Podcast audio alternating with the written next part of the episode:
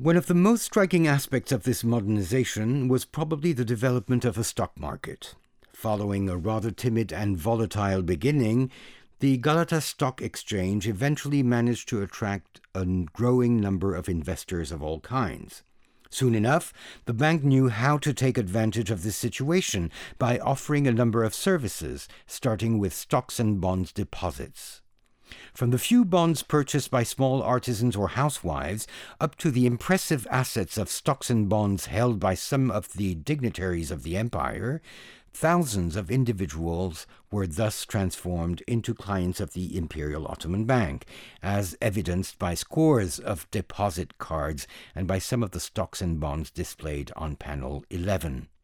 The appeal of this novel form of investment was such that in 1895 the whole market collapsed as a result of a speculation bubble on South African mining stocks.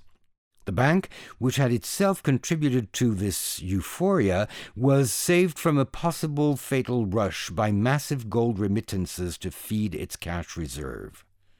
Panel 12 illustrates the size some investments could reach among some of the top bureaucrats. Ferit Pasha, a Grand Vizier, and Süleyman Pasha, the Sultan's first secretary, controlled stocks and bonds, the value of which reached six-digit figures in francs.